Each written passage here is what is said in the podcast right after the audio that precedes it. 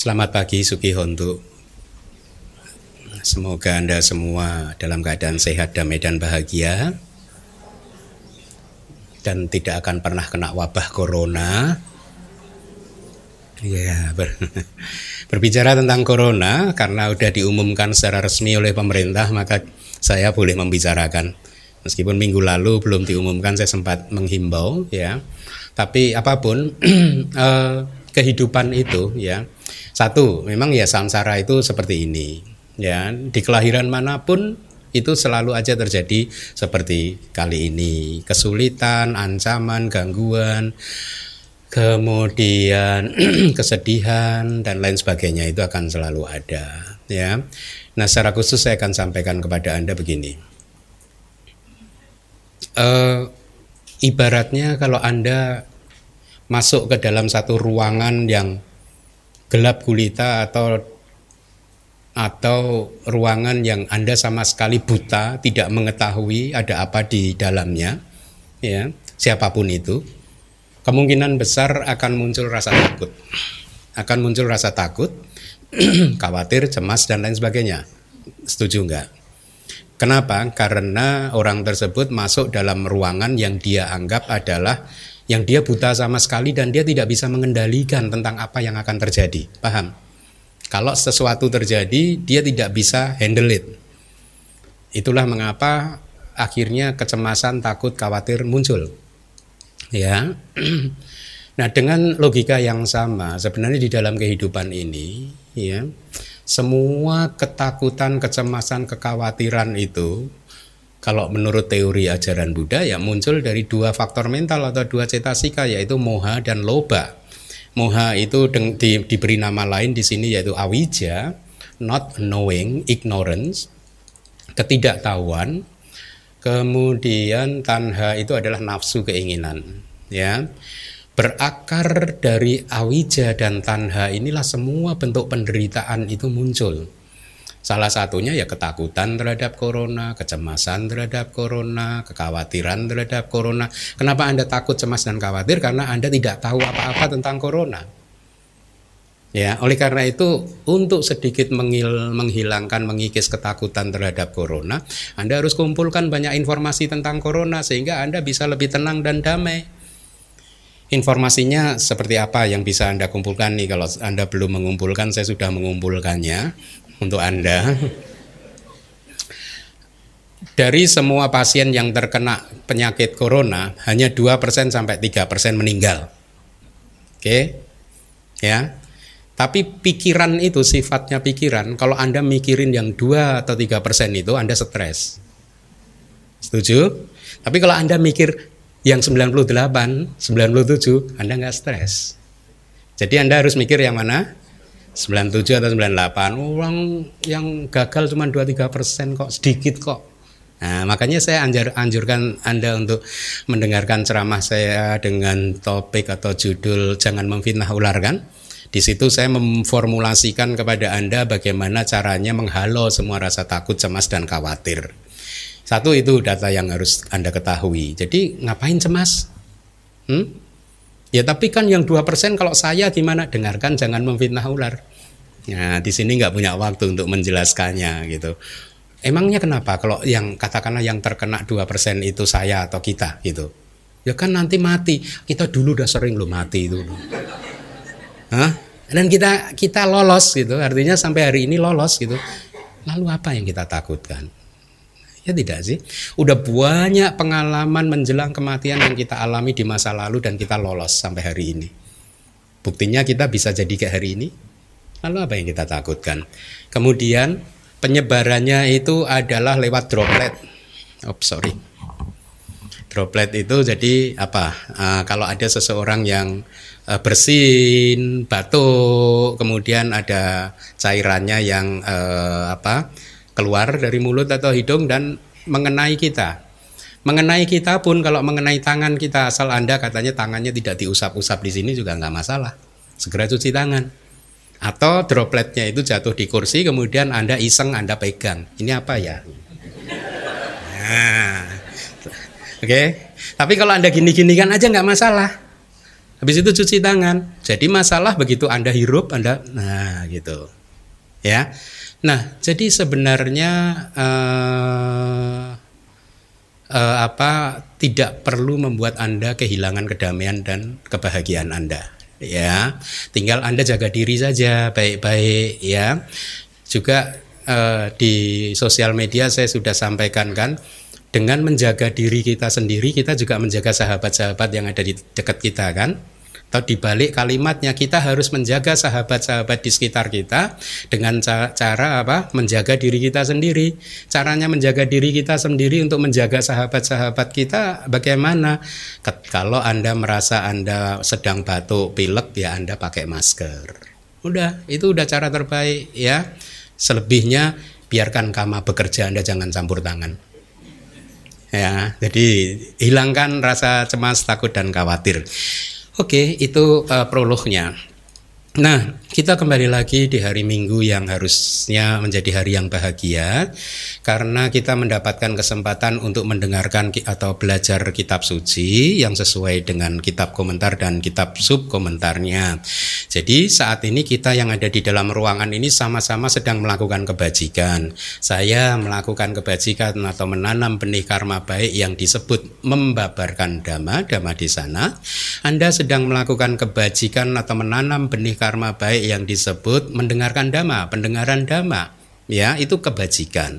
Nah tapi ingat eh, bahwa 600 orang melakukan kebajikan bersama-sama dalam dengan apa di di event yang sama itu bukan berarti lalu 600 orang itu mempunyai jenis kebajikan yang sama bisa berbeda-beda karena ketika masing-masing dari Anda itu mendengarkan itu banyak sekali faktor mental di dalam abidama itu disebutnya faktor mental yang bekerja.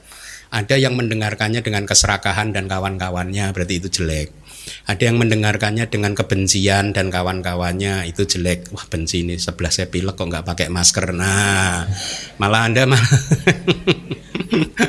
Tapi Jangan khawatir, saya sudah instruksikan ke pengurus DBS. Begitu aktif apa tim Waca menemukan ada umat yang batuk pilek tidak pakai masker, itu kesempatan yang berharga buat Anda untuk mempersembahkan masker. Nah, persembahkanlah kepada dia gitu. Sudah petugasnya sudah siap. Saya minta petugasnya alert ya. Nah, eh, kemudian eh, eh, apa? Walaupun tidak ada loba dosa muha, tetapi kebajikan bisa berbeda-beda juga ya.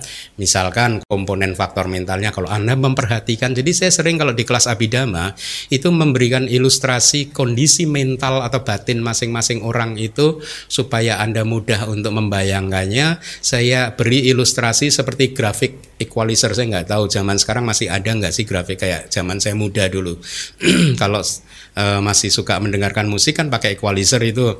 Equalizernya kan ada beberapa tombol itu ada yang dari 10 tombol sampai mungkin puluhan 50 tombol ada kan? Ya. Nah, kalau Anda ingat-ingat Anda pernah ingat equalizer yang seperti itu, itu angka range angkanya dari minus 100 katakanlah ya, minus 100 0 sampai plus 100 kan? Betul, ya.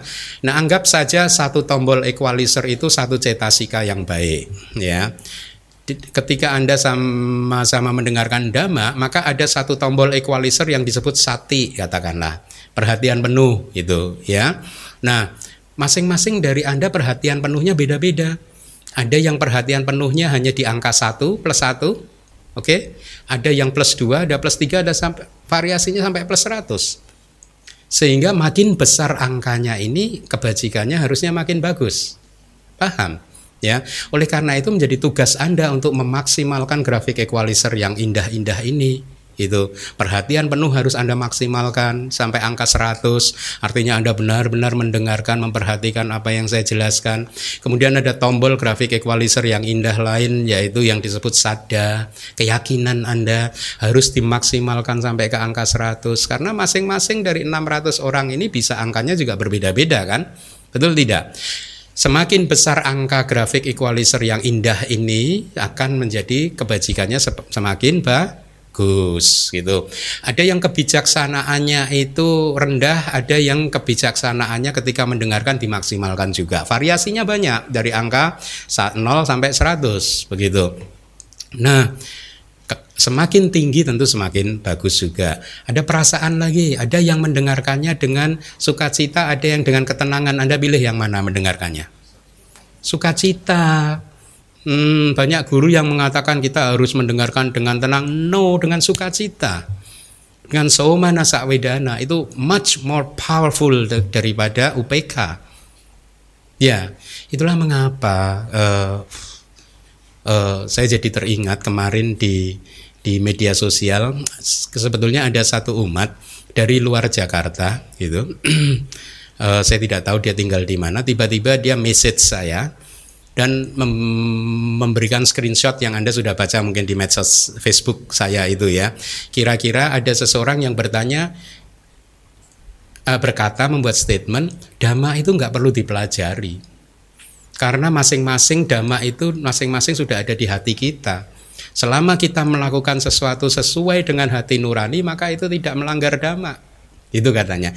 Ya, yang saya kemudian quote ini ciri umat zaman old ya karena umat-umat zaman old itu yang setahu saya ya rata-rata begitu. Nggak perlu belajar Tripitaka nggak perlu belajar kitab komentar karena dhamma ada di mana-mana. Apa yang anda lihat adalah dhamma apa yang anda dengar adalah dhamma apa pun yang anda alami di situ ada dhamma dan seterusnya dan seterusnya gitu. Itu yang dulu sebelum saya keluar negeri belajar itu yang sering saya dengar dari senior-senior saya nah kebetulan Pernyataan itu diluruskan oleh sesuatu orang yang kemudian mengirim screenshotnya kepada saya. Saya kira-kira begini, tidak perlu belajar, tanda tanyanya dua tuh. Saya ingat itu, dia tanda tanyanya dua, tidak perlu belajar. Umat awam seperti kita ini, dia bilang, yang persepsinya masih terbolak-balik, ya, tidak belajar, gitu, terbolak-balik apa yang harusnya kita lakukan sering tidak kita lakukan, malah apa yang harusnya nggak boleh kita lakukan itu yang sering kita lakukan. What a wonderful statement. Hah? Anda paham nggak? Dan saya saya langsung menduga bahwa dia sering mendengarkan DBS. Dan memang belakangan setelah setelah saya jawab, oh sadu, sadu, sadu, dia dia mengungkapkan, Bante saya umat DBS, umat YouTube DBS. Ah, makanya saya menulis nih fenomena umat YouTube DBS gitu. Iya, jadi eh, masih banyak yang memahami secara keliru bahwa tidak perlu belajar. Belajar itu penting. Belajar itu penting. Beberapa waktu yang lalu ada yang bertanya kepada saya tentang perumpamaan pariyati, pati, pati dan pati weda. Kemudian saya sampaikan, ya uh, pariyati, pati, pati dan pati weda Anda tahu kan? Pariyati itu definisi pariyati itu tini pitakani itu definisi bakunya. Artinya pariyati itu tini pitakani tiga tiga pitaka. Artinya belajar tiga tiga pitaka ini. Jadi udah nggak ada pertanyaan di eh, di dunia Buddhis khususnya waktu saya di Myanmar, apakah Abhidhamma itu ajaran Buddha atau bukan? Udah nggak ada lagi pertanyaan. Udah selesai problem itu. Yang baru eh, jadi wabah di Indonesia.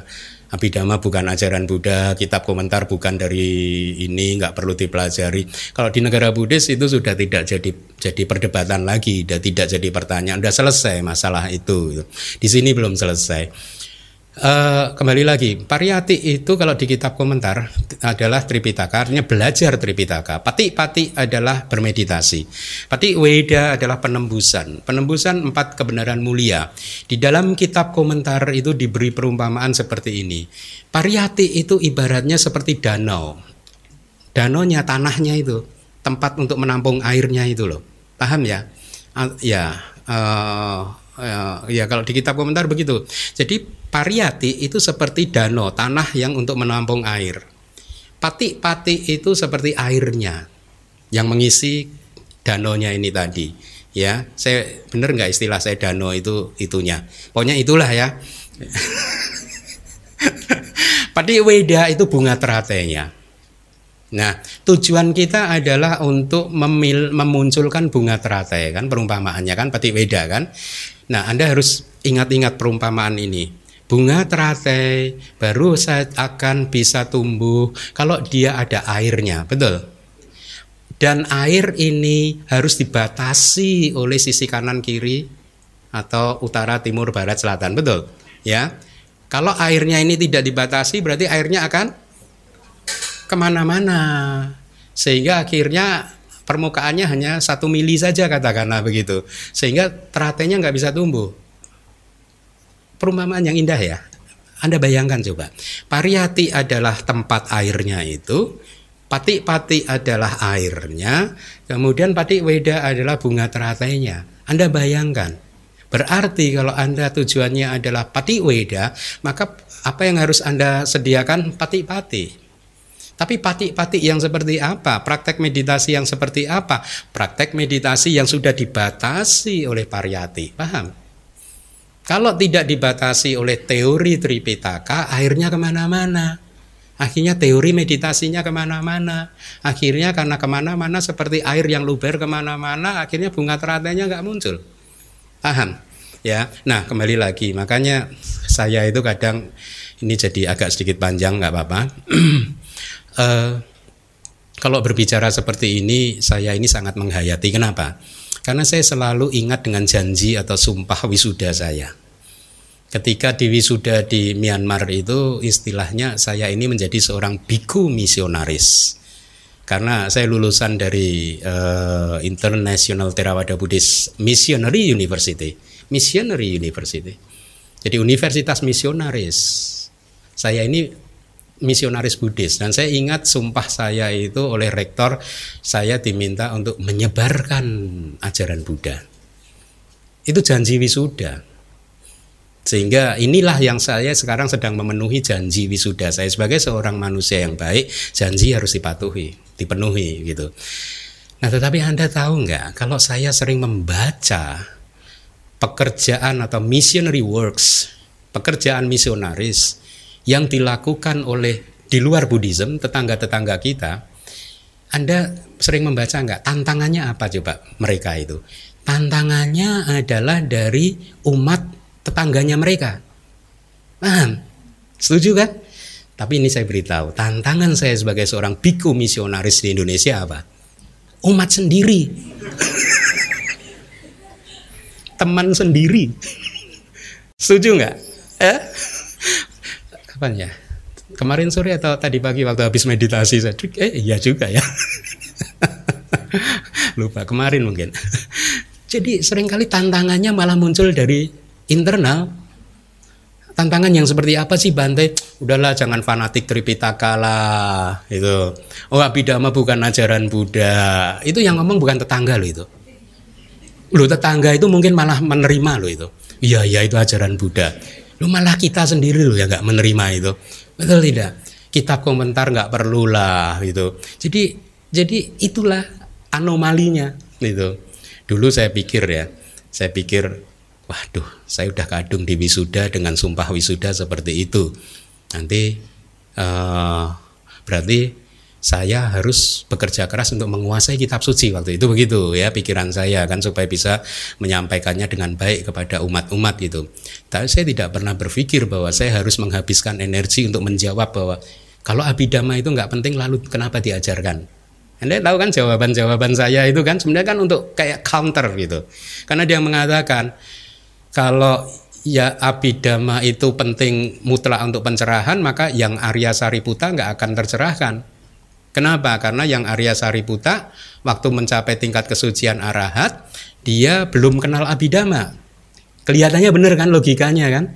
Tapi ini kesalahan di Indonesia. Kebanyakan orang di Indonesia satu, mereka tidak mampu melihat background story. Kenapa yang Arya Sariputa bisa cepat mencapai pencerahan? Sehingga dari kesalahan tersebut akhirnya banyak orang menyamakan dirinya dengan yang Arya Sariputa satu. Oh, yang Arya Sariputa mencapai arahat tanpa abidama kok berarti kita bisa dong. Oke, logikanya jungkir balik nggak ini? Jadi dia yang bersangkutan itu menyamakan dirinya sendiri dengan yang Arya Sariputa. Nah, kenapa begitu? Karena yang bersangkutan tidak bisa melihat kitab komentar. Karena di kitab komentar selalu di, disampaikan sejarah-sejarahnya. Yang saya sampaikan kepada Anda itu yang uh, mungkin dua minggu yang lalu, yang Arya Sariputa sejak satu asangkaya seratus ribu kalpa yang lalu sudah mengeluarkan mengucapkan aspirasi untuk menjadi murid uh, kepala begitu. Pada hari itu, ketika beliau mengucapkan aspirasi, beliau sudah menguasai semua jana. Anda? Dan saya yakin yang mengucapkan tadi tadi, yang saya quote tadi juga nggak menguasai jana.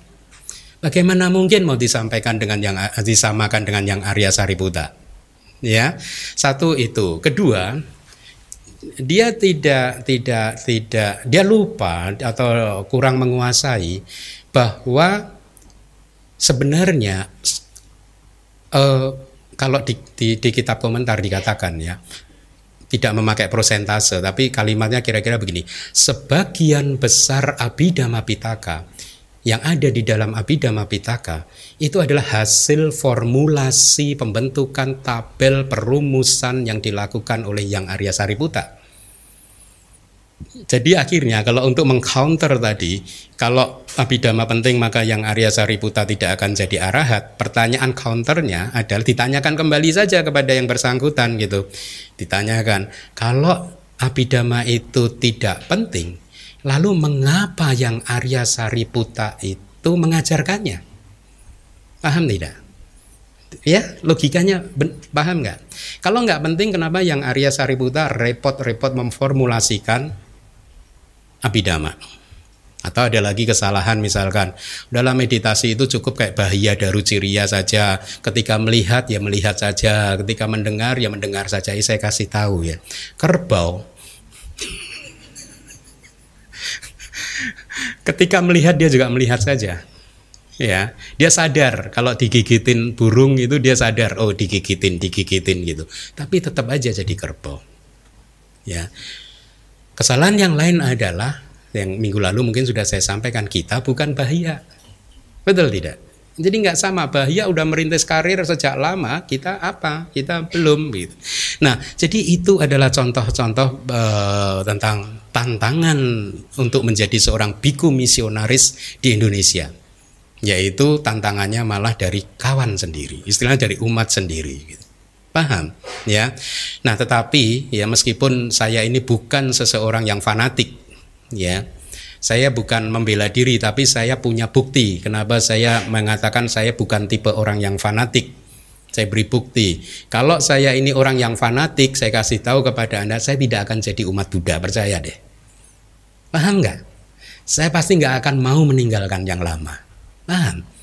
Dari fakta saya meninggalkan itu pun sudah cukup untuk membuktikan kepada Anda saya bukan orang fanatik. Tetapi dengan kondisi spesifik di Indonesia yang seperti yang saya ceritakan itu tadi maka saya akan memposisikan diri dalam quote unquote berjuang untuk mempopulerkan Tripitaka. Seolah-olah kayak fanatik lalu dari gitu. Ya tapi itu harus dilakukan. Karena ini adalah tempat untuk menampung air di kolam itu tadi. Kalau anda berlatih tidak ada batasannya ya airnya akan ke mana-mana teratainya nggak muncul. Sayang sudah kadung lahir sebagai manusia tapi tidak mendapatkan apa-apa. Oke cukup ya. Oke.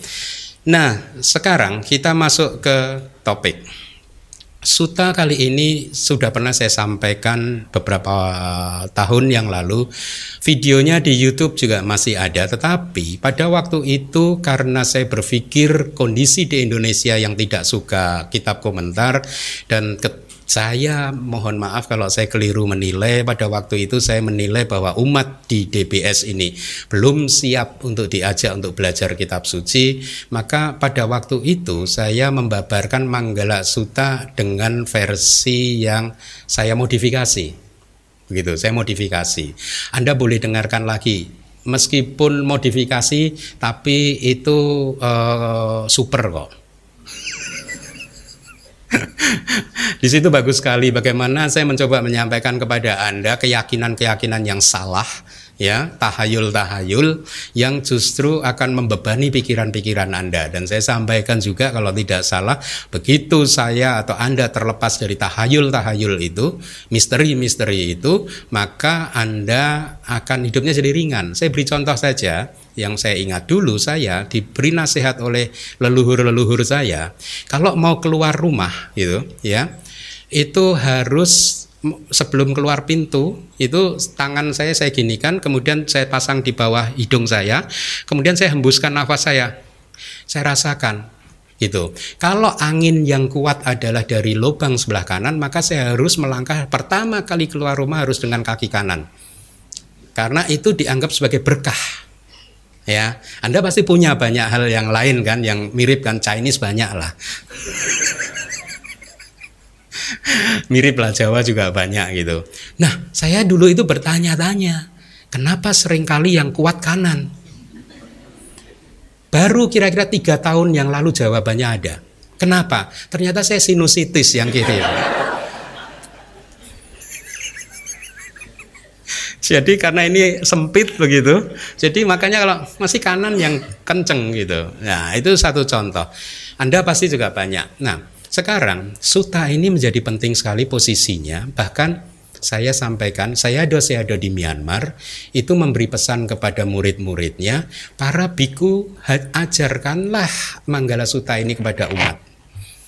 Dan ketika sudah diajarkan kepada Anda, yang sekarang saya ajarkan kepada Anda, Anda harus mengajarkan kepada sekeliling Anda. Kenapa? Karena ini adalah benar-benar berkah yang diajarkan oleh Buddha.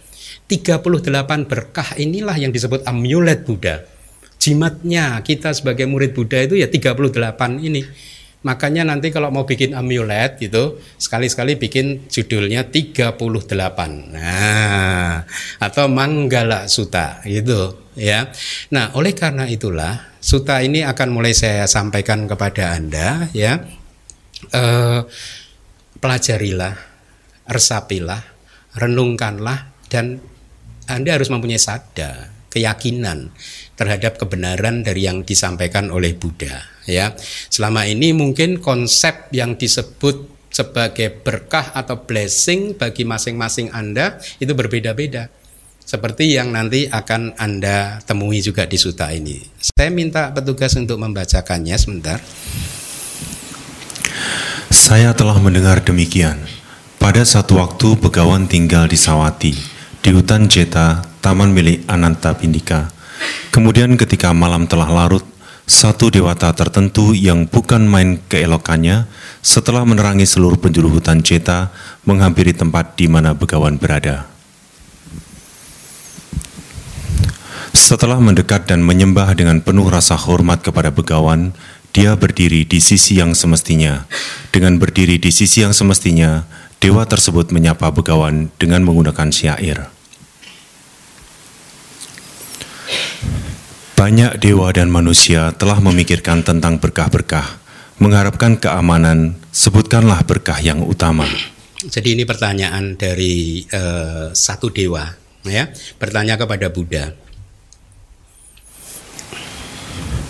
Tanpa pergaulan dengan orang-orang yang bodoh, pergaulan dengan orang-orang yang bijaksana, dan pemujaan kepada mereka yang patut untuk dipuja, itulah berkah yang utama. Ini tiga jenis berkah yang pertama, ya.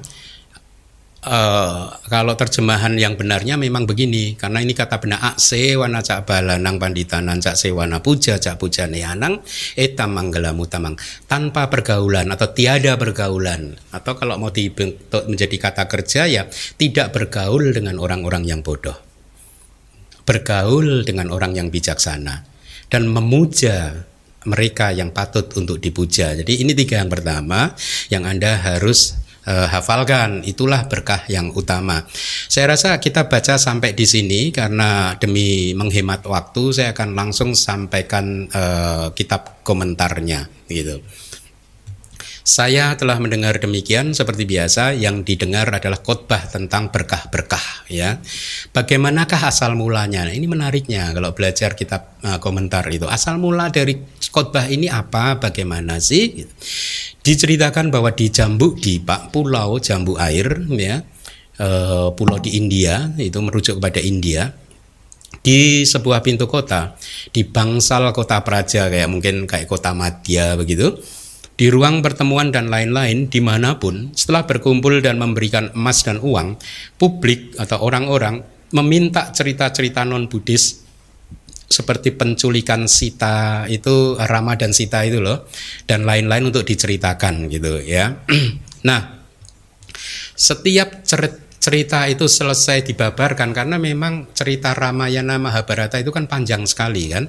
Saya juga ingat ketika masih kecil sering diajak uh, orang tua saya ke tempat menonton wayang itu memang berseri kan gitu. Jadi ternyata di kitab komentar juga begitu. Setiap cerita itu selesai dalam waktu uh, selesai dalam waktu empat bulan untuk diceritakan ulang begitu selama empat bulan setiap malam gitu. Nah sehubungan dengan hal tersebut pada suatu hari eh, tibalah pada cerita tentang berkah itu muncul sehingga akhirnya seseorang mulai bertanya-tanya berkah itu apa sih yang disebut berkah itu seperti apa sih begitu kira-kira begitu nah siapa sebenarnya yang bisa menjawab dengan pasti bahwa berkah itu adalah ini gitu. Itu background story-nya. Jadi pada waktu itu semua orang belum tahu berkah itu seperti apa. Sehingga masing-masing akhirnya beropini gitu ya. Ya, mirip dengan kondisi yang di Indonesia gitu. Masing-masing beropini tentang ajaran Buddha gitu. Nah, kemudian eh, seorang laki-laki jadi ilustrasinya itu masih terjadi pada waktu itu ya yang bernama sebenarnya namanya adalah Didak Manggalika apa yang warna kuning itu ikuti saya tidak menggalika. Kalau diterjemahkan agak panjang jadi seseorang atau orang yang hidup dengan berkah dari apa yang dilihat. Artinya dia hanya percaya bahwa berkah itu adalah muncul dari apa yang dilihat. Berkah maupun non berkah akhirnya begitu ya berkata begini, saya tahu berkah itu apa gitu. Apa yang dilihat itulah berkah di dunia ini. Apa yang dilihat sebagai bentuk artinya objek mata itu secara teknis disebut sebagai objek bentuk. Jadi ini objek mata. Apa yang dilihat adalah objek mata, bentuk, rupa, ya, yang dianggap sebagai sesuatu yang menguntungkan begitu. Nah, eh, itu uh, tidak menggalika. Jadi misalnya di kitab komentar diberikan informasi begini. Setelah bangun pagi ketika seseorang melihat seekor burung uh, saya sulit menerjemahkannya ini dan saya menemukan di KBBI namanya burung enggang. E N G G A N G itu burung besar gitu ya yang paruhnya juga besar gitu ya dia bahkan makan serangga kadal cecak ular tikus kelelawar gitu ya. Maka ketika melihat seekor burung enggang itulah berkah. Atau ketika dia melihat pohon maja, maja pahit. Nah, di India juga banyak pohon maja uh, atau melihat wanita hamil atau anak-anak yang berpakaian rapi dan memakai perhiasan atau melihat kendi tahu ya kendi ya tempat untuk air yang terbuat dari tanah lihat gitu yang berisi penuh atau melihat ikan salmon atau kuda dan lain sebagainya itulah berkah jadi dia benar-benar mendefinisikan berkah itu ya seperti apa yang dilihat gitu. Saya yakin sebagian dari Anda juga masih begitu. Ya enggak sih? Ya. Kalau melihat Bante, wah berkah ini. Ya memang sih. Kalau melihat seseorang yang Anda konsepkan sebagai orang yang nggak baik dianggap bukan berkah. Ya pertanda celaka gitu ya. Nah, uh, dikatakan bahwa beberapa orang menyetujui teori dia tersebut, tapi beberapa orang yang lain tidak menyetujuinya. Mereka yang setuju akhirnya tidak setuju berdebat dengan yang setuju. Ya seperti di Indonesia. Kalau masing-masing berpegang pada opininya pasti berdebat. Kalau semua berpegang pada ajaran ya tidak akan ada perdebatan. Ya. Nah, eh, kemudian orang yang kedua bernama Suta Manggalika ikuti itu yang berwarna kuning kalau diterjemahkan ke bahasa Indonesia yang orang yang hidup dengan berkah dari apa yang didengar. Dia berkata, saya tahu apa itu berkah yang dinamakan mata wahai Tuhan melihat sesuatu yang suci dan juga tidak suci yang baik. Oh telinga maksudnya maaf ya. Yang dimaksud telinga ini berarti mungkin kopas dari yang yang uh, sebelumnya maaf ya. Karena ini yang didengar. Jadi telinga mendengar sesuatu yang suci dan tidak suci, yang baik dan tidak baik, yang diidam-idamkan dan juga tidak diidam-idamkan. Sama, tadi juga melihat sesuatu yang baik, suci dan tidak suci dan seterusnya dan seterusnya gitu. Nah, seandainya eh, apa yang dilihat ini membahas dari uh, untuk yang berkah dari apa yang dilihat itu adalah berkah uh, yang dilihat olehnya adalah berkah maka uh, semuanya juga adalah berkah oleh karena itu apa yang dilihat kata dia bukanlah berkah begitu melainkan apa yang didengar adalah berkah berarti ini bukan nggak salah ya ini benar yang di slide itu. Saya tahu apa itu berkah. Yang dinamakan mata, wahai Tuhan, melihat sesuatu yang suci dan juga tidak suci, yang baik dan juga tidak baik, yang diidamkan juga tidak diidamkan. Jadi dia berusaha untuk menyanggah gitu. Paham ya? Berusaha untuk menyanggah gitu. Kalau semua yang dilihat itu berkah maka semuanya adalah berkah. Padahal ada yang nggak baik ini gitu kan? Oleh karena itu menurut dia uh, apa yang dilihat itu bukanlah berkah, melainkan apa yang didengar adalah berkah. Ya, apa yang didengar adalah menurut dia suara yang dianggap sebagai berkah. Misalnya di sini setelah bangun pagi seseorang mendengar suara wadha atau wadak mana atau punna atau pusa sumana eh, nama-nama Pali gitu ya, yang artinya mungkin itu semacam perkembangan, pertumbuhan gitu, kebajikan dan seterusnya dan seterusnya gitu uh, kegemilangan gitu atau uh, dia mendengar suara dari orang lain hari ini bintang-bintangnya bagus. Ini adalah saat yang baik hari yang baik keberuntungan yang baik atau apa pun yang serupa itu yang dianggap sebagai berkah. Jadi apa pun yang dia dengar yang baik-baik itu tadi. Itu disebut berkah dari apa yang didengar. Sama seperti yang tadi beberapa orang setuju beberapa orang yang lain tidak setuju gitu. Maka mulai lagi berdebat. Ada lagi orang yang ketiga Kemudian yang ketiga, orang ketiga bernama Muta Manggalika yaitu orang yang hidupnya dengan berkah dari apa yang dikenali. Jadi kalau istilah nah ini makanya pengetahuan yang lengkap itu penting. Muta itu diterjemahkan sebagai dikenali, tetapi itu terjemah penjelasannya adalah apa pun yang dialami melalui tiga panca indera sisanya. Oh, bahkan empat termasuk yang di, dipikirkan. Hidung, lidah, tubuh dan juga yang dipikirkan. Begitu, ya. Itu istilah muta. Nah, dia berkata, yang dinamakan telinga pun juga begitu itu tadi. Kadang mendengar yang baik, kadang mendengar yang tidak baik. Kalau semua itu dikatakan berkah, maka yang mendengar suara yang tidak baik juga itu adalah berkah. Nah, dia berkata, enggak. Berkah bukan seperti itu. Berkah itu adalah yang dikenali seperti itu ya.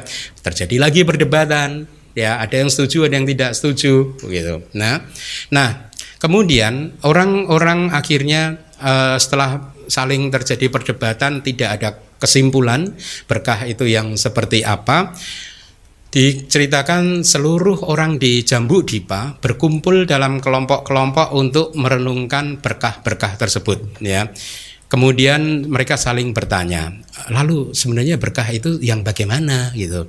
Dan singkat cerita, para dewata, dewa ya, itu yang melindungi manusia, itu mendengar diskusi mereka, ya. Jadi eh, para dewata pelindung manusia mendengar diskusi mereka dan kemudian mereka juga merenungkan berkah itu apa tidak paham juga ya mereka tidak paham kemudian dikatakan para dewata yang ada di bumi adalah teman-teman para dewata tersebut. Setelah mendengar dari sana dari uh, bumi uh, dari alam dewa, para dewata yang bumi itu pun merenungkan apa itu berkah dengan cara yang sama. Para dewata yang hidup di langit adalah teman dari dewata itu tadi juga para dewata dari Catuk Maharajika Dewa dan seterusnya dan seterusnya hingga ke alam yang tertinggi di uh, Sudawasa yaitu uh, Brahma Sudasi gitu. Ya, mereka saling berdiskusi. Bahkan termasuk ke Akanida, jadi alam yang paling tinggi di di ini di apa uh, uh, di untuk yang khusus untuk para anagami itu berkumpul dalam kelompok dengan cara untuk merenungkan berkah-berkah. Jadi perenungan tentang berkah muncul di mana pun di seluruh 10.000 sistem alam manusia dan ketika telah muncul kejadian ini berlangsung selama 12 tahun. Dan walaupun ketika itu sedang dipertimbangkan, ini adalah berkah, itu adalah berkah, tapi mereka sendiri tidak mencapai kata sepakat. Semua manusia, dewa dan Brahma, kecuali para murid suci diceritakan, terpecah menjadi tiga kelompok, yaitu tadi yang percaya dari berkah itu dari yang dilihat, yang didengar, atau yang dikenali melalui indera-indera yang lain gitu. Bahkan karena tidak ada satupun yang telah tiba pada kesimpulan akhir, maka tentang apa itu berkah maka dikatakan di kitab komentar pada saat itu terjadi kegemparan tentang berkah itu muncul di dunia. Apa itu kegemparan? Bahasa palinya kolahala. Ada lima macam kegemparan sesungguhnya yaitu kegemparan tentang eon. Ya atau kapak. Kapak itu saya terjemahkan menjadi eon. Kalau anda tidak tahu kapak itu apa anda baca buku e, karma saya atau manual abidama yang kelima gitu. Di sini ketika para dewa lingkup indriawi artinya dewa yang hidup e, masih mengandalkan panca indranya ada enam tingkatan alam dewa itu ya uh, yang ikat kepalanya kendor, yang rambutnya acak-acakan, yang wajahnya bercucuran air mata, yang mengusap air matanya dengan tangan mereka, yang mengenakan kain yang diwarnai dan mengenakan pakaian yang jelek, berkelana di wilayah atau di bumi manusia dan menginformasikan demikian. Setelah seratus ribu tahun, kebangkitan eon akan terjadi. Itu artinya akan mulai terjadi uh, kehancuran sebenarnya. Ya akan terjadi kiamat ya. Tapi kan kiamatnya kita beda dengan kiamat yang lain kan ya. Nah, Ketika itu dunia ini akan binasa, samudra raya akan kering dan bumi yang besar ini dan Sineru, gunung Sineru, raja para gunung akan hangus dan binasa. Kehancuran dunia akan terjadi hingga ke dunia para Brahma. Wahai tuan-tuan, kembangkanlah cinta kasih universal, meta, belas kasih, simpati dan keseimbangan batin. Rawatlah ibu kalian, rawatlah ayah kalian, hormatilah mereka yang lebih tua di dalam keluarga, berjaga-jagalah, jangan lalai. Itulah yang dinamakan kegemparan tentang eon. Kegemparan yang kedua adalah kegemparan tentang Raja Universal. Penjelasannya adalah ketika para dewa lingkup indriawi tadi yang masih bergantung pada indria-indrianya ya, berkelana di wilayah manusia dan menginformasikan setelah 100 tahun akan ada seorang Raja Universal yang akan muncul di dunia. Ini definisi untuk kegemparan yang kedua. Kegemparan yang ketiga adalah tentang Buddha. Ya, ketika para Brahma penjelasannya dari kediaman murni sudah wasa ya berhias dengan ornamen yang menjadi ciri khas para Brahma dan mengenakan serban Brahma di kepala mereka dengan dipenuhi kegembiraan dan sukacita memberitahukan kualitas-kualitas unggul seorang Buddha berkelana di wilayah manusia dan menginformasikan menginformasikan demikian. Setelah seribu tahun, seorang Buddha akan muncul di dunia. Itu adalah kegemparan yang ke tiga. Kegemparan yang keempat adalah tentang berkah. Ini kegemparan yang ada di suta ini ya terjadi ketika para dewa dari kediaman murni dari sudawasa setelah mengetahui pikiran manusia, berkelana di wilayah manusia dan menginformasikan demikian. Setelah 12 tahun, seorang sama Sam Buddha akan menjelaskan tentang berkah. Jadi sebenarnya 12 tahun sebelumnya ada yang menginformasikan bahwa nanti 12 tahun kemudian akan akan uh, masalah tentang berkah ini akan dikupas oleh sama Sang Buddha, oleh Buddha Gotama gitu. Kegemparan yang kelima adalah tentang kesempurnaan akhlak. Akhlak itu sila atau moralitas. Penjelasannya adalah ketika para dewa dari kediaman murni berkelana dan menginformasikan setelah tujuh tahun seorang biku tertentu setelah bertemu dengan begawan akan bertanya tentang praktek untuk mencari kesempurnaan akhlak. Itulah yang dinamakan kegembaran tentang kesempurnaan akhlak. Ini hanya satu contoh saja yang nomor lima ini. E, kegembaran akhlak yang lain tentu saja banyak begitu ya. Nah Kemudian kitab komentar bertanya, dari lima kegemparan ini kegemparan mana yang dimaksud? Ya, Anda sudah tahu yaitu kegemparan yang keempat gitu ya. Nah, kita lanjutkan. 12 tahun telah berlalu ketika kemudian para dewa dan manusia terus-menerus menginvestigasinya dengan tanpa mendapatkan kesepakatan tentang berkah itu apa. Para dewa di Tawak Tingsa juga bertemu dan berkumpul memikirkannya masak-masak. Wahai tuan-tuan, seperti halnya seorang tuan rumah adalah penguasa di antara orang yang tinggal di dalam rumah. Ini memberi perumpamaan dan seorang kepala desa adalah penguasa di antara para penduduk desa. Seorang raja adalah penguasa berkuasa di antara orang-orang yang ada di kerajaannya, demikian pula Saka adalah yang tertinggi dan terbaik di antara kita dalam hal kecemerlangan kebajikan, supremasi, dan kebijaksanaan. Dia adalah penguasa untuk dua dunia para dewa. Bagaimana seandainya kita menanyakan masalah ini kepada Saka, raja para dewa? Kemudian para dewa pun pergi menemui Saka. Setelah memberikan penghormatan, singkat cerita, Saka mengatakan begini, uh, uh, apa? Raja para dewa itu bertanya begini, di manakah diskusi tentang berkah ini pertama kali muncul? Dia tanya gitu ya. Mereka menjawab kami wahai raja raja dewa Saka ya mendengarnya dari para dewa empat maharaja yaitu Catu Maharajika Dewa. Lalu para dewa empat maharaja mendengarkannya dari para dewa yang hidup di langit. Para dewata yang hidup di langit mendengarnya dari para dewa yang hidup di bumi. Para dewa yang hidup di bumi mendengarnya dari para dewa pelindung manusia. Para dewa pelindung manusia mengatakan bahwa hal tersebut bersumber pada dunia manusia itu sendiri. Jadi sumbernya adalah di alam manusia ini perdebatan ini terjadi. Kemudian terjadilah percakapan seperti ini. Raja para dewa bertanya, "Lalu di manakah sama Sang Buddha sekarang tinggal?" Dia menanyakan, "Di mana Buddha Gotama tinggal?" ya. Mereka menjawab di dunia manusia wahai raja. Lalu raja dewa berkata lagi bertanya apakah dia apakah ada siapa pun dari kalian pernah menanyakannya kepada begawan? Ya.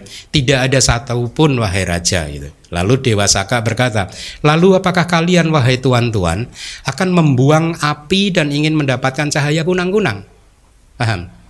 Ya dengan menganggap bahwa hal itu harus ditanyakan kepada saya ya dan kalian melewati begawan itu yang bisa menguraikan berkah tanpa terkecuali Pergilah wahai tuan-tuan, tanyakanlah kepada begawan tersebut. Bisa dipastikan kami akan mendapatkan jawaban yang gemilang dari pertanyaan tersebut. Kalau ada sumber api yang lebih besar, kenapa cari kunang-kunang? Sumber cahaya yang kecil yang kebijaksanaannya lebih besar ada yaitu Buddha Gotama. Kenapa harus tanya ke Dewa Saka? Kira-kira seperti itu ya. Nah, Saka kemudian memerintahkan salah satu dewa muda. Jadi yang bertanya tadi bahu dewa manusia manggalani acintayung itu uh, yang kemudian yang bertanya berkah itu seperti apa itu dewa muda. Satu dewa muda gitu ya. Nah, dia berkata, "Kamu tanyakanlah kepada begawan." Kemudian dewa muda tersebut setelah menghias dirinya dengan perhiasan yang sesuai dengan situasinya, bercahaya seperti sinar kilat dengan diikuti oleh sekelompok dewa pergi ke Mahawihara Cetawana. Setelah memberikan penghormatan kepada begawan dan berdiri di sisi yang semestinya, dia mengajukan pertanyaan tentang berkah. Dia mengucapkannya dalam bentuk syair yang tadi itu dalam bentuk syair. Ketika menjawab pertanyaan tersebut, kemudian begawan menyampaikan khotbah ini gitu. Selanjutnya eh, uh, tentang kalimat saya telah mendengar demikian gitu ya. Di sini di dalam kalimat yang diawali dengan saya telah mendengar demikian, arti ringkasnya telah disampaikan di dalam penjelasan untuk khotbah untuk kasih barat wajah yang sudah kita sampaikan. Minggu lalu baru selesai kan? Akan tetapi mereka yang mengharapkan penjelasan yang detail bisa melihat kitab yang bernama Papan Cak Sudeni. Itu bukan untuk Anda di penjelasan untuk Majjhima Nikaya. Dan ketika di dalam khotbah untuk kasih barat wajah dikatakan demikian, tinggal di antara orang Magadha dan seterusnya di sini diganti tinggal di Sawati dan seterusnya gitu. Jadi intinya kalau Anda ingin tahu penjelasan tentang saya telah mendengar demikian, Anda lihat penjelasan di Suta yang baru saja minggu lalu selesai kita bahas.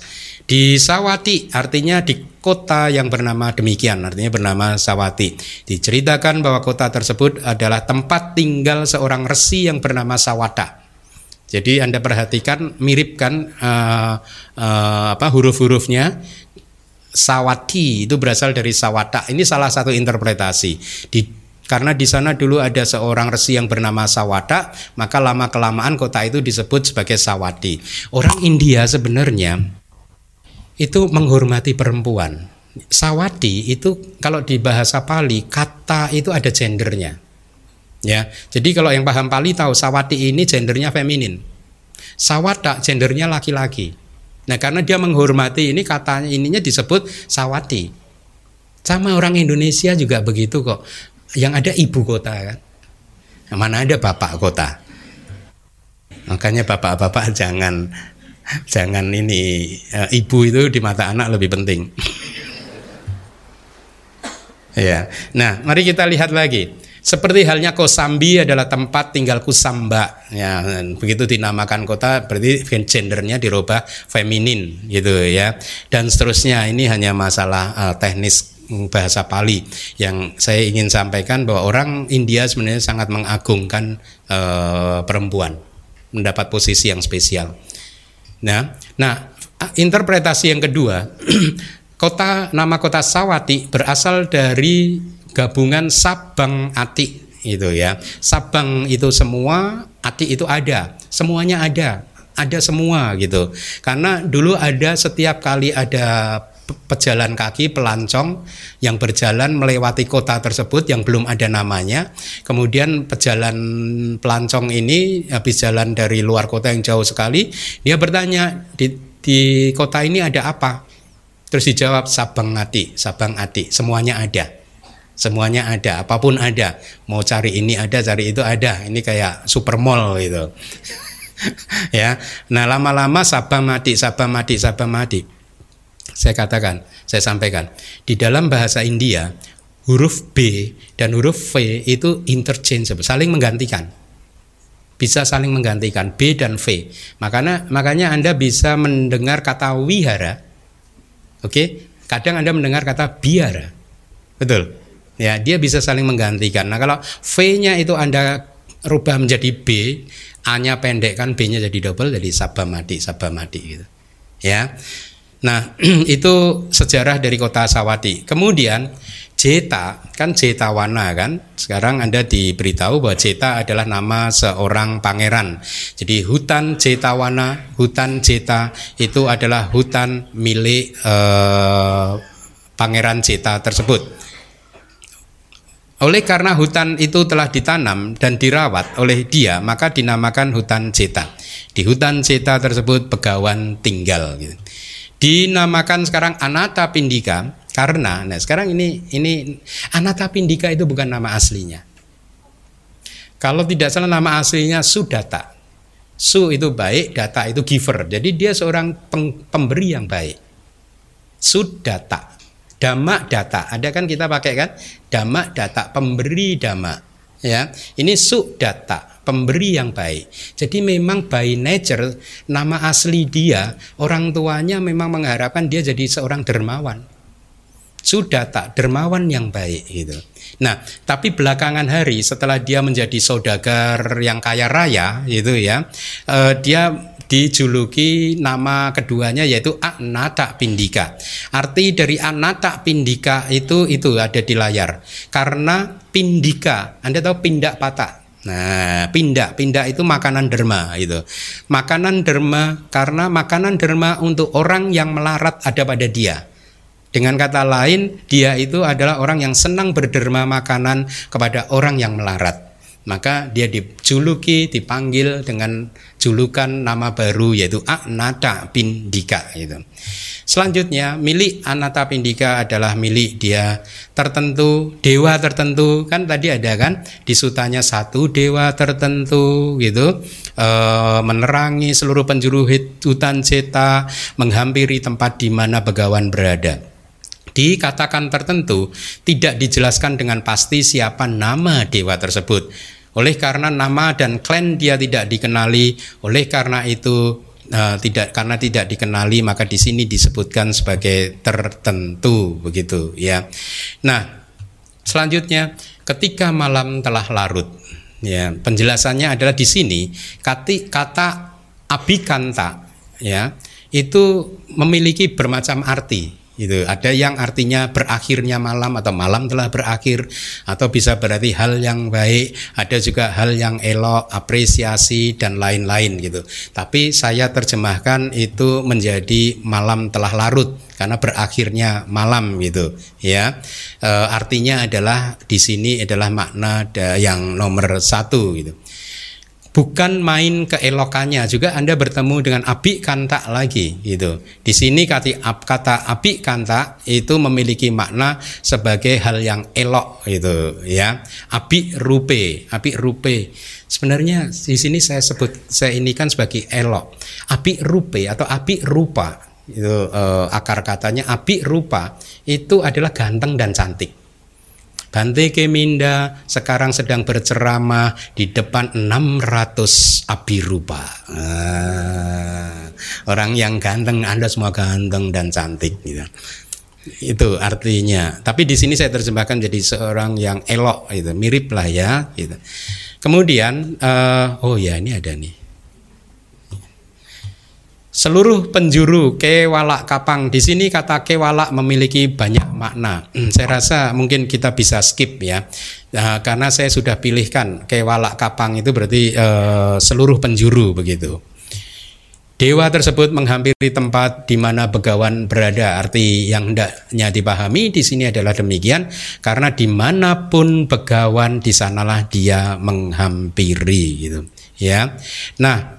Uh, Kenapa para dewa dan manusia menghampiri begawan? Itu di kitab komentar ada pertanyaan seperti itu. Karena mereka bermaksud untuk mendapatkan pencapaian berbagai kualitas yang terbaik. Seperti sebuah pohon yang besar yang senantiasa harus dihampiri oleh sekawanan burung dengan maksud untuk menikmati buah-buahnya yang manis. Ya, nah uh, uh, begitu. Itu penjelasan dari kitab komentar. Kemudian dewa tersebut berdiri di sisi yang sepantasnya. Yang dimaksud adalah di satu tempat, di satu sayap. Artinya di satu sisi, entah di kanan, entah di kiri, begitu ya. Dan dewa itu berdiri. Kalau Anda ketemu Buddha pasti Anda harus namaskara kemudian duduk. Kalau dewa enggak, kalau dia berdiri ya artinya di sini penolakan terhadap berbaring dan lain-lain artinya adalah dia berdiri tegak ketika menghadap begawan. Kenapa begitu? Apakah itu tidak sopan? Mari kita lihat penjelasannya gitu. Dia berdiri yang tempat yang sepantasnya artinya dia tidak berdiri di belakang, tidak di depan, tidak juga dari kejauhan ya, terlalu jauh, tidak juga terlalu dekat, tidak di samping, tidak juga di tempat yang melawan angin, tidak di tempat yang rendah dan juga yang terlalu tinggi. Setelah menghindari kesalahan ini dia berdiri di sisi yang semestinya. Lalu kenapa dia berdiri, tidak duduk? Karena keinginan dewa untuk bisa kembali dengan segera setelah selesai. Kalau Anda kan begitu selesai kan masih kongko-kongko gitu ya.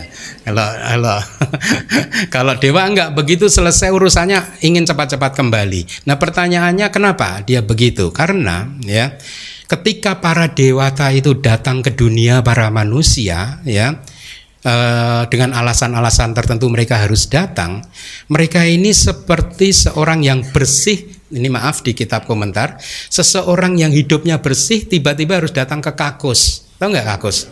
Hah? Kakus tahu ya? Ya, tempat yang kotor begitu itu. Selanjutnya, bagi mereka para dewa, secara alamiah dunia manusia itu menjijikkan. Ya, karena baunya yang menyengat bahkan sejak dari 100 yojana. Uh, yojana itu sekitar kontroversi lah mungkin 8 mil, 9, 10 mil begitu satu yojana ini Menurut uh, kitab komentar, hidung para dewa bisa mencium bau busuk kita itu 100 yojana. Berarti 100 kali 10 mil katakanlah. Ya, dia udah bisa mencium bau tubuh manusia.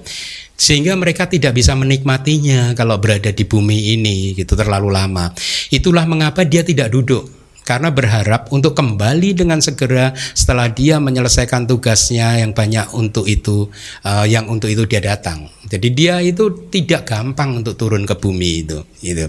Dan biasanya seseorang yang duduk bertujuan untuk menghilangkan kepenatan mereka akibat perjalanan. Akan tetapi tidak ada kepenatan untuk para dewa tersebut. Dewa nggak penat melakukan perjalanan itu, maka tidak ada kepentingan atau keperluan juga untuk duduk begitu. Dan mereka menghormati para murid besar atau mahasawaka yang berdiri mengelilingi Buddha ya. Oleh sebab itu juga mereka tidak duduk gitu katanya di kitab komentar begitu. Lebih jauh lagi dia tidak duduk semata-mata karena dia menghormati begawan Ya, menurut kitab komentar begitu. Justru cara menghormatinya para dewa itu seperti itu. Oleh karena ketika para dewa berkeinginan untuk duduk, maka tempat duduk bisa tiba-tiba muncul katanya begitu. Dan karena dia tidak mengharapkannya, maka dia bahkan tidak berpikir untuk duduk, melainkan berdiri di sisi yang semestinya. Di sini eh, dikatakan tadi eh, bait yang 261 bahu dewa manusia manggalani acinta yang banyak dewa dan manusia telah memikirkan tentang berkah itu mengharapkan keamanan. Sebutkanlah wahai Buddha berkah yang utama itu seperti apa? Kira-kira kan tadi seperti itu kan? Ya.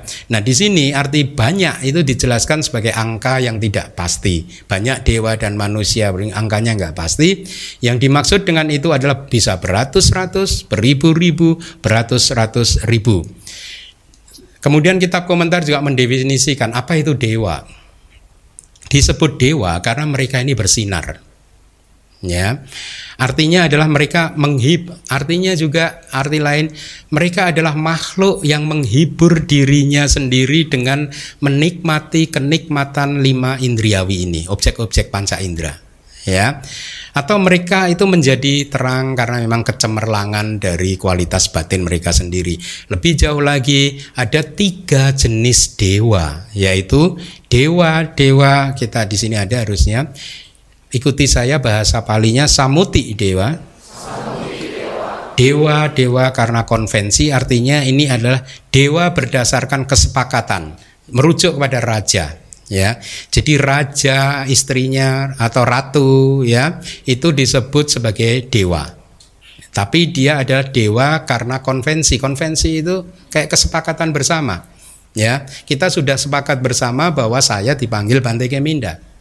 Ya, sehingga kalau uh, Anda memanggil saya Bante Keminda, Anda tidak disalahkan oleh orang yang lain. Karena itulah kesepakatannya. Itu arti dari Samuti Dewa. Yang kedua, Upak Pati Dewa yaitu dewa-dewa berdasarkan kelahiran. Jadi yang dimaksud di sini adalah dewa-dewa yang hidup di bumi empat maharaja, satu maharajika dewa, hingga dewa-dewa yang di atasnya. Ya. Kemudian yang ketiga wisudi dewa yaitu dewa berdasarkan kesucian. Ini merujuk kepada arahat gitu. Nah, di antara para dewa tersebut yang dimaksudkan di suta ini adalah dewa yang kedua yaitu yang berdasarkan kelahiran gitu. Kemudian tadi kan banyak dewa dan manusia memikirkan tentang berkah manusia itu art definisinya keturunan dari manu. Nah, ini menurut tradisi kitab komentar begitu. Jadi ada leluhur yang bernama Manu itu ya. Akan tetapi orang di zaman dahulu mengajarkan begini sebenarnya, disebut sebagai manusia karena kesempurnaan batin mereka. Manusia usanataya manusia. Jadi karena kesempurnaan batin, itulah mengapa Buddha hanya bisa muncul sebagai manusia. Karena hanya batin manusia yang mempunyai peluang untuk menjadi sempurna. Batin di luar non atau non manusia tidak bisa mempunyai peluang untuk menjadi sempurna gitu. Nah, mencari keamanan artinya keselamatan dan seterusnya. Yang utama itu artinya yang terunggul yang terbaik yang membawa kesejahteraan dan kebahagiaan untuk seluruh dunia. Jadi ingat berkah ini disebut berkah yang utama karena inilah berkah yang terunggul terbaik membawa kesejahteraan dan kebahagiaan untuk seluruh dunia. Oleh karena itu kalau Anda ingin mendapatkan kualitas-kualitas ini benar-benar Anda harus praktekkan. 38 yang akan diajarkan di suta ini gitu. Nah, eh, mari kita lanjutkan sedikit lagi. Setelah mendengarkan wacana Dewa Muda yang demikian itu, Begawan mengucapkan syair tanpa pergaulan dengan orang-orang yang bodoh. Ini berkah yang pertama. Jadi kalau Anda ingin mendapatkan berkah, jangan bergaul dengan orang yang bodoh. Oke, ya. Ini apa amulet nomor satu. Ya, nanti amulet nomor 2, 3 dan seterusnya ada lagi. Nah, di sini tanpa pergaulan itu artinya di kitab komentar dijelaskan tidak berkumpul dan tidak melayani.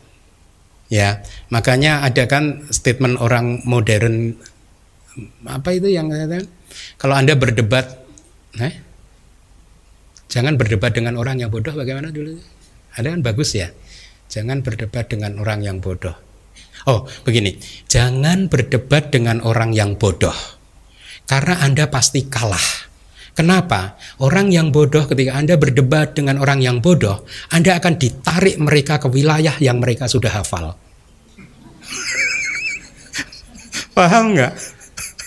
You got what I mean? Ya, ya. Kira-kira begitu. Jadi jangan sekali-sekali berdebat dengan orang yang bodoh karena dia pasti akan menarik Anda ke wilayah yang dia sangat akrab sekali. Paham? Anda pasti kalah. Oh, dia udah biasa bodoh. anda belum biasa. Maka Anda pasti kalah katanya gitu. Ada. nah, ini tapi nasihat Buddha loh, jangan bergaul dengan orang yang bodoh. Tidak meladeni, ya Ya, kalau anda ingat maka saya nggak pernah melatih ini kan? Perdebatan di medsos. Karena saya pasti kalah. Orang-orang yang bodoh itu artinya mereka itu hidup ya hanya untuk bernafas saja gitu.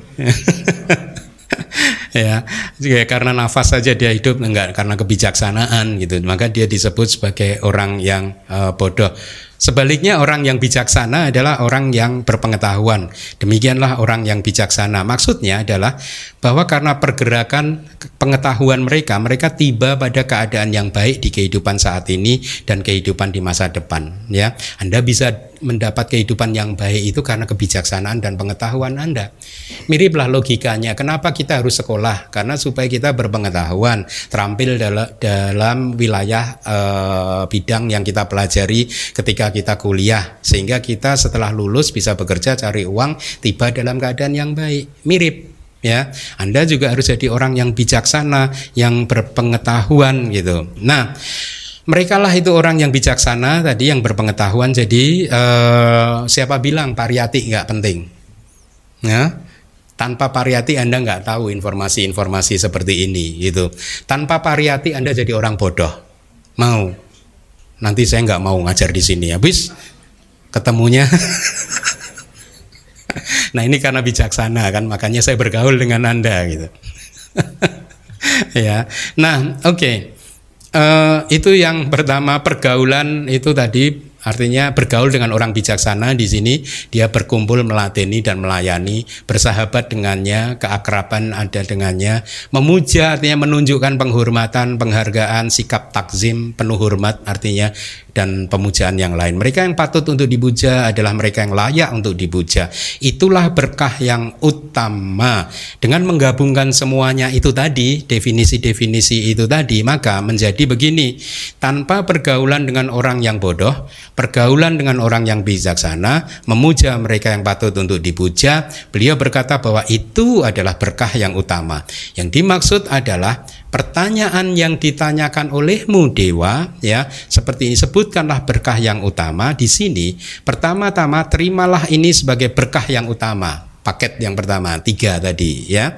Inilah komentar tentang istilah untuk syair yang pertama itu tadi. Selanjutnya komentar tentang makna hendaknya dipahami demikian. Setelah mendengar uh, permintaan dari dewa muda itu Begawan mengucapkan syair yang ini ya uh, ada jadi ketika dia Begawan mendengar permintaan dari para dewa kemudian kitab komentar memberikan uh, uh, apa penjelasan terlebih dahulu seperti ini.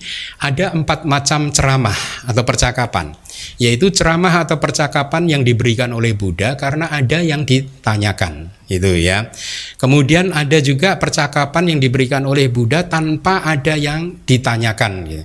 Kemudian yang ketiga, oh sorry, nanti ada yang tidak. Yang ketiga adalah percakapan yang memiliki hubungan, kemudian yang keempat adalah percakapan yang tidak memiliki hubungan. Di antara ceramah yang empat ini tadi, ini adalah ceramah yang diberikan karena ada yang ditanyakan.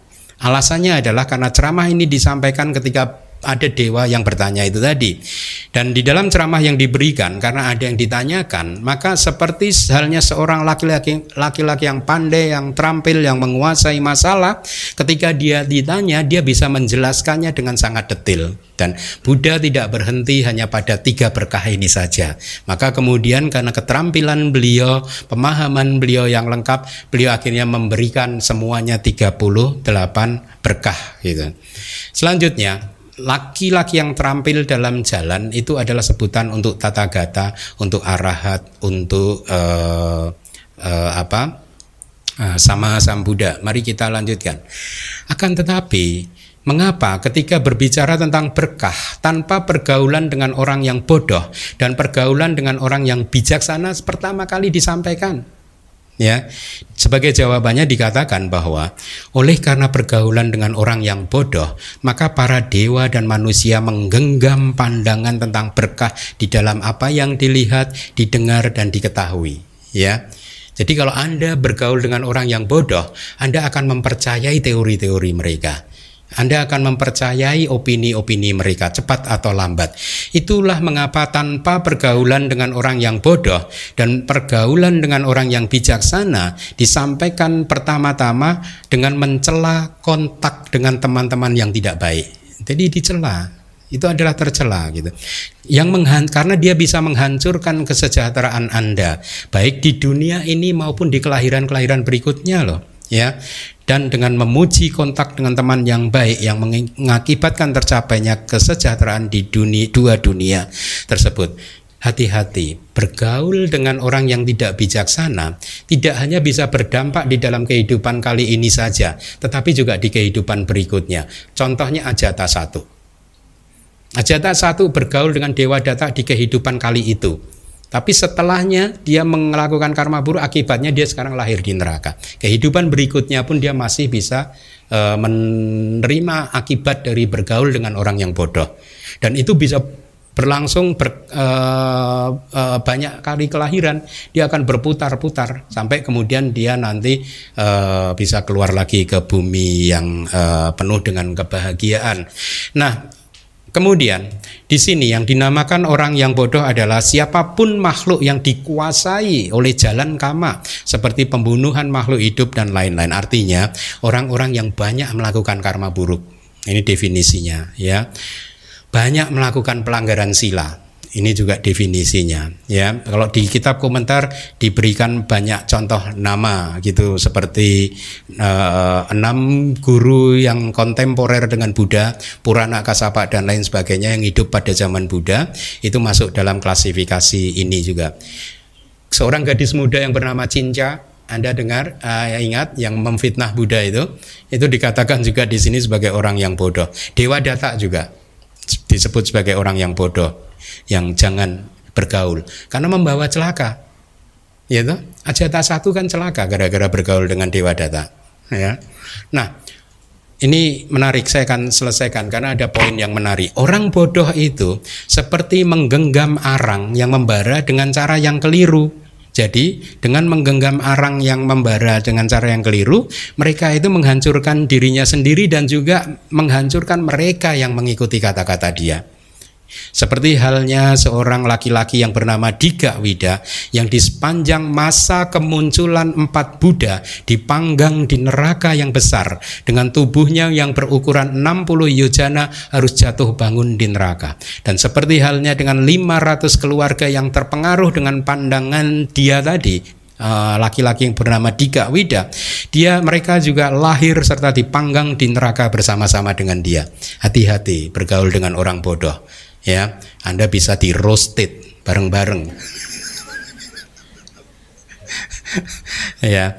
Nah, uh, dikatakan bahwa api yang berasal dari gubuk yang terbuat dari gedek, tahu ya gedek ya, atau dari jerami itu bahkan bisa akhirnya membakar rumah beratap runcing, rumah mewah gitu.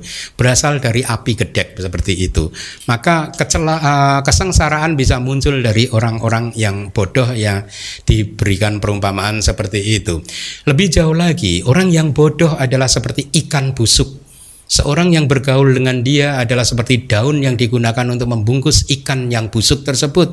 Bagi mereka yang berbijaksana, hal itu menjijikkan dan pantas untuk dibuang gitu. Jadi laki-laki yang membungkus ikan busuk dengan ujung rumput kusa atau itu artinya kalau bayangkan ada ikan yang busuk, Anda mengambil daun yang wangi, harum katakanlah dipakai untuk membungkus ikan yang busuk, lama-lama daun ini berbau busuk juga. Kalau Anda bergaul dengan orang yang bodoh, lama-lama Anda berbau busuk juga. Karena Anda seolah-olah itu membungkus ikan yang bodoh, ikan yang busuk tadi. Ya. Nah, ini ini yang sering saya gunakan sebagai aspirasi. Sebenarnya ini aspirasi dari bodhisatwa yang bernama ini Akiti ya. Ya. Jadi ketika dia ditawari cendera mata oleh Raja Dewa, ya dia berkata demikian aspirasinya. Semoga saya harap ini juga jadi aspirasi Anda. Itu bagus kok dari Bodhisatta kok. Semoga saya tidak pernah melihat atau mendengarkan orang yang bodoh dan semoga saya tidak hidup bersama dengan orang yang bodoh. Semoga saya tidak melakukan percakapan dengan yang akrab dengan orang yang bodoh dan semoga saya tidak menyukai percakapannya. Begitu ya. Apa yang orang bodoh telah lakukan kepadamu? Beliau bertanya, Raja Dewanya. Sebutkanlah alasannya, kenapa kamu tidak ingin melihat orang yang bodoh? Jawabannya begini, orang yang bebal itu dia biasanya menarik kesimpulan secara keliru. Dia terlibat dalam sesuatu yang tanpa tanggung jawab, tidak bertanggung jawab. Sulit sekali untuk membimbing orang seperti itu ke arah yang lebih baik. Ketika diajak bicara baik-baik, dia marah. Dia tidak memahami disiplin, sila, moralitas itu artinya. Tidak melihat uh, dia adalah bagus. Demikianlah ketika mencela pergaulan dengan orang bodoh dengan segala kondisinya, uh, maka begawan uh, berkata jangan bergaul dengan orang yang bodoh. Di sini sebaliknya orang yang bijaksana adalah Siapa pun yang dikuasai atau sering melakukan sepuluh jalan kama baik seperti berpantang dari pembunuhan makhluk hidup, berpantang dari pencurian, pantang dari perzinahan dan lain sebagainya. Juga orang yang menjaga silanya banyak melakukan karma-karma baik yang lainnya seperti dana, sila, bawana juga ya dan seterusnya dan seterusnya. Mereka ini dikatakan di kitab komentar seperti para penjaga di dalam keadaan bahaya, seperti pelita di dalam kegelapan, seperti perolehan makanan ketika kita lapar, minuman ketika haus dan lain-lain, dalam keadaan menderita karena lapar, dahaga dan lain-lain. Mereka mampu menghancurkan segala bentuk mara bahaya, kemalangan dan kekacauan. Uh, jadi dikarenakan itulah tata gata para dewa dan manusia yang tidak terhitung jumlahnya dan tidak bisa diukur telah menghancur mencapai kehancuran noda batin kukuh di dunia para brahma, di dunia para dewa dan seterusnya. Dengan batin yang penuh keyakinan terhadap sari putak tera dan setelah melayani tera dengan empat kebutuhan pokok, 80 ribu keluarga telah lahir ke surga. Jadi lihat bergaul dengan orang bijaksana. Ya, karena bergaul dengan mereka banyak yang mencapai kelahiran di alam surga ya dan seterusnya dan seterusnya gitu. Nah, wahai para biku, ini kalimat ini juga bagus. Tidak ada mara bahaya datang dari seseorang yang bijaksana. Tidak ada kemalangan yang datang dari orang yang bijaksana.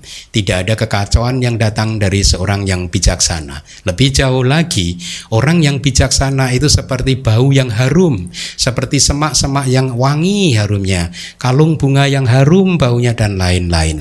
Seseorang yang bergaul dengan dia adalah seperti daun yang digunakan untuk membungkus sesuatu yang harum seperti itu. Bagi mereka yang bijaksana, hal itu adalah sesuatu yang menyenangkan dan harus di dihormati ya. Jadi bergaul dengan orang yang bijaksana sangat diapresiasi oleh orang bijaksana juga. Ya. Hal ini telah dikatakan, laki-laki yang membungkus semak-semak wangi dengan menggunakan dedaunan, membuat daun-daun tersebut juga mengeluarkan bau yang harum. Demikianlah seseorang yang mengikuti orang yang bijaksana, gitu. Semoga ini dari bodhisatwa juga uh, aspirasinya tadi, tekadnya berkebalikan dengan yang tadi. semoga saya melihat dan mendengarkan orang yang bijaksana dan semoga saya hidup bersama dengan orang yang bijaksana. Semoga saya melakukan percakapan yang akrab dengan orang yang bijaksana dan semoga saya menyukai percakapannya. Ya, sedikit lagi. Sebenarnya apa yang orang bijak telah lakukan kepadamu? Sebutkanlah alasannya. Kenapa kamu ingin melihat orang yang bijaksana? Dikatakan orang yang bijaksana menarik kesimpulan dengan benar. Dia terlibat dalam sesuatu dengan penuh tanggung jawab, mudah untuk membimbingnya ke arah yang lebih baik. Ketika diajak bicara baik-baik, dia tidak marah. Dia memahami disiplin sila, bertemu dengan dia adalah bagus. Itulah mengapa Buddha mengatakan berkah yang kedua adalah bergaul dengan orang yang bijaksana. Jadi itulah berkah yang kedua karena waktu juga sudah uh, cukup ya. And saya harap Anda masih uh, ingat semua nanti juga 38 berkah, sekarang baru dua berkah yaitu aksewana cak balanang pandita nan cak sewana yaitu apa? pergaulan eh aksewanya tanpa pergaulan kemudian yang kedua bergaul dengan orang yang bijaksana. Ini adalah dua berkah. Yang pertama, Anda harus praktekkan, terapkan di dalam kehidupan ini. Berkaitan dengan dua berkah yang utama, saya teringat kepada cerita dari Bante Wisuda. Waktu pertama kali dia datang, ingat nggak? Jadi beliau mengatakan begini, e, di satu keluarga ada seorang anak yang nakal sekali sering melakukan karma buruk, sering melanggar sila, pokoknya hal buruk apa pun udah dilakukan sama anak. Si orang tuanya, papahnya, or, sementara di sisi lain, kedua orang tuanya adalah orang yang bijaksana sekali. Jar, tidak pernah melakukan karma buruk, banyak melakukan karma baik, menjaga sila dan lain sebagainya, begitu. Jadi anak dan orang tua ini dua sisi yang berbeda sama sekali. Nah singkat cerita, kedua orang tuanya udah dengan berbagai cara menasehati anaknya untuk tidak menjadi orang yang uh, jahat seperti itu. Jangan melanggar sila, jangan melakukan karma buruk dan lain sebagainya. Tetapi selama bertahun-tahun, nasihat tersebut tidak jalan juga. Si anak tidak kapok-kapok dan terus membuat masalah. Sehingga pada suatu hari, kedua orang tuanya memanggil dia baik-baik Anakku, sudah bertahun-tahun kami menasihati kamu untuk menjadi orang yang baik. Tetapi sepertinya kamu tidak mendengarkan nasihat orang tua. Seperti yang kamu tahu, papa dan mama adalah umat Buddha yang sangat uh, devoted, sangat bakti kepada uh, ajaran Buddha juga. Dan Buddha mengajarkan berkah yang pertama adalah jangan bergaul dengan orang yang bodoh. Karena papa menganggap kamu anak yang bodoh, maka mulai hari ini supaya saya bisa mengikuti ajaran Buddha, jangan tinggal di rumah ini lagi, keluar dari rumah demi praktek ajaran Buddha. Kemudian sang anak sambil menangis bercucuran air mata menjawab, "Papa, Mama, maafkan saya, Pak. Seperti papa yang ingin mengikuti ajaran Buddha, saya juga ingin sebenarnya mengikuti ajaran Buddha." Izinkanlah saya bergaul dengan orang bijaksana seperti Papa.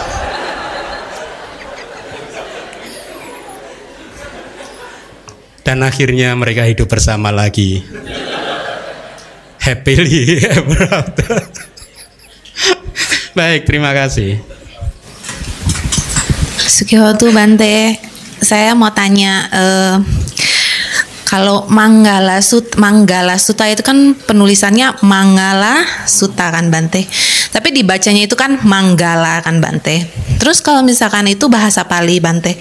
Kalau misalkan saya pernah lihat di bahasa Indonesia itu penulisannya Manggala Suta gitu Bante.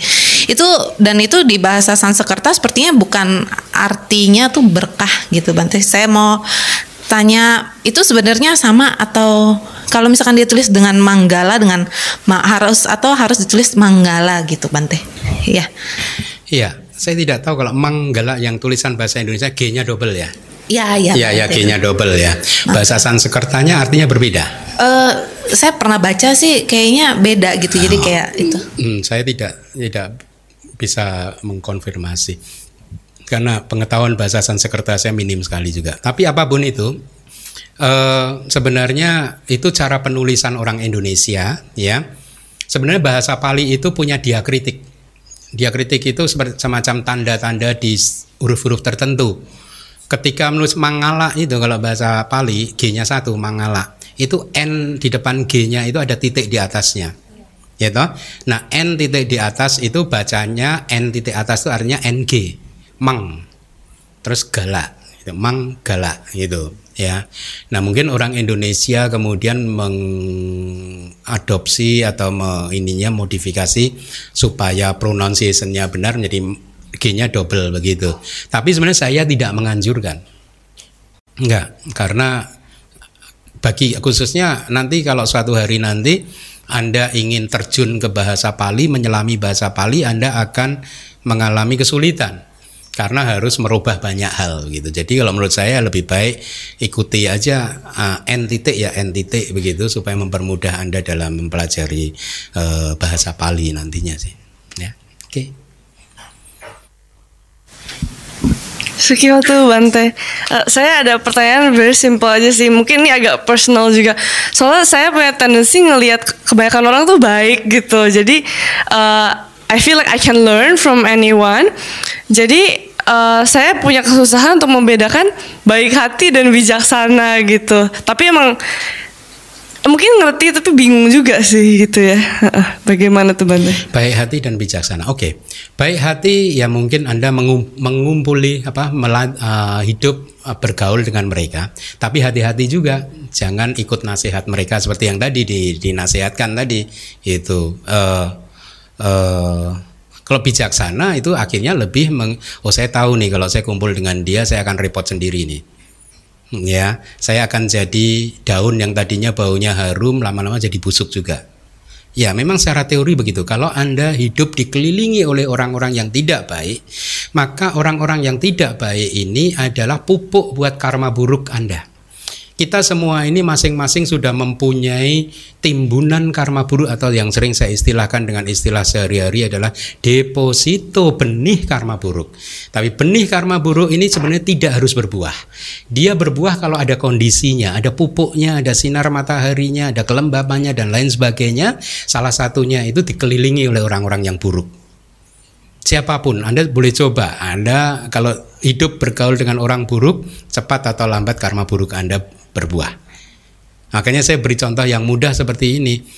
Maaf, kalau ada sahabat Anda suka bicara kasar, maka satu hari dia akan bercakap-cakap kasar tentang Anda juga, kepada Anda juga. Anda akan kena juga. Atau dengan contoh yang lain, kalau Anda hidup di daerah perang yang kanan kiri saling tembak-tembakan, Anda hidup di sana, ya satu saat kena tembakan. Kira-kira begitu. Kalau Anda hidup dikelilingi orang yang jahat, orang yang tidak baik, orang yang tidak bijaksana, orang yang bodoh seperti Manggala Suta ini, maka satu hari nanti Anda akan jadi seperti ikan busuk juga. Gitu. Jadi ya kalau kita ikut nasihat Buddha, ya kalau Anda sudah tahu ya Anda harus saya ini yang saya terus terang. Umat yang datang ke saya juga nggak semuanya bijaksana kok. Tapi saya hati-hati ya saya tidak akan ikut-ikutan yang nggak bijaksana. Itu tapi ya untuk untuk lebih mengikuti nasihat Buddha tadi ya nggak nggak melayani lah. Nggak melatini lah orang-orang yang bodoh begitu ya. Meskipun bisa baik. Meskipun bisa, nah, kalau kita baik. membuat baik ya ya Tapi Oh, hati-hati. enggak, maksudnya orang lainnya yang yang bodoh tapi bisa berbuat baik gitu. Orang lainnya yang bodoh tapi dia bisa berbuat baik. Oh kadang berbuat baik. Ya, makanya kita jaga diri aja, jaga ini. Jangan terlalu bergaul lah ya. Kalau bergaul lama-lama maka benih karma buruk kita bisa bisa berbuah. Ya, gitu. Anda bergaul dengan orang yang suka memfitnah orang lain katakanlah, satu hari Anda akan kena fitnah. Kira-kira begitu. Artinya begitu kena fitnah, Anda sedang memetik buah karma buruk Anda. Gitu. Jadi ya ikuti nasihat Buddha saja. Ya, oke. Terima kasih Bante. Ya.